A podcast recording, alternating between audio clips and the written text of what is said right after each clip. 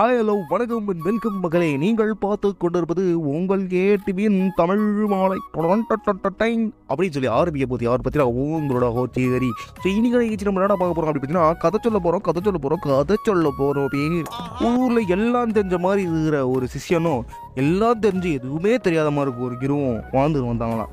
So குரு கிட்ட போயிட்டு சிஷ்யன் கேட்டா குரு குரு வாழ்க்கை மட்டும் ஏன் குரு இவ்வளவு கஷ்டமாகுது? இருக்குது அது ஏன் சிம்பிளாக கொடுக்க மாட்டீங்களா? அப்படின்ற மாதிரி குரு கிட்ட போய் இந்த சிஷ்யம் கேட்டப்போ குரு சொன்னாரா அங்கே பாடுற ஒரு பட்டாம்பூச்சி அந்த கூட்டிலேருந்து வெளியே வரத்துக்கு எவ்வளோ கஷ்டப்படுது பார்த்தியா அது வெளியே வந்து அது பறக்க ஆரம்பிக்கணும்ல அப்படின்ற மாதிரி ரொம்ப ஃபீலிங்காக குரு பேசிட்டு இருந்தாராம். போயா பூமரு அப்படின்னு சொல்லிட்டு இந்த குரு என்ன இப்போ என்ன பண்ணானா குரு குரு இங்கே பாரு இப்போ இந்த பட்டாம்பூச்சி நான் ரிலீஸ் பண்ணிட்டேன்னு சொல்லி அந்த கூட்டிலேருந்து வெளியே துட்டானா அதுக்கப்புறம் தான் வந்து குரு சொன்னாரா டேய் அந்த பட்டாம்பூச்சி எடுக்காதா அப்படின்னு சொல்கிறதுக்குள்ள அவன் எடுத்து போட்ட உடனே பார்த்தீங்கன்னா அந்த பட்டாம்பூச்சி வெளியே வந்து செத்தே ஒரு 長。அதுக்கப்புறம் தான் குரு சொன்னாராம் டே தம்பி நீ வாழ்க்கையோட ஒரு முக்கியமான விஷயத்தை நீ ஒன்றும் புரிஞ்சிக்கல.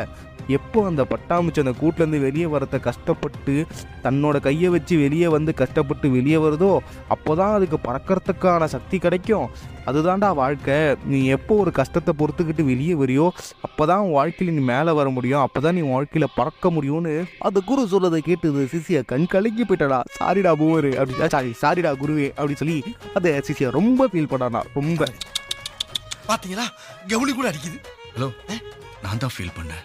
நீங்களா? ஸோ இதனால் தாங்கள் கூற வருவது என்னவோ அப்படின்னு நினச்சிங்கன்னா நம்ம வாழ்க்கையில் நிறைய கஷ்டம் இருக்குது யாரோ வச்சுனா அந்த கஷ்டத்தினால தான் நமக்கு நல்ல பலன் கிடைக்க போதுன்றத கொஞ்சோண்டு யோசிச்சு பாருவோ ஸோ இந்த நாள் இனிய நாளாக இருக்கும். டெல்லி பாபே கல்கத்தா நீங்கள் கேட்டுக்கொண்டிருப்பது கட்டா அபுக்குல ஒரு குபுக்கு அதை ஃபாலோ பட்டது அபுக்கு.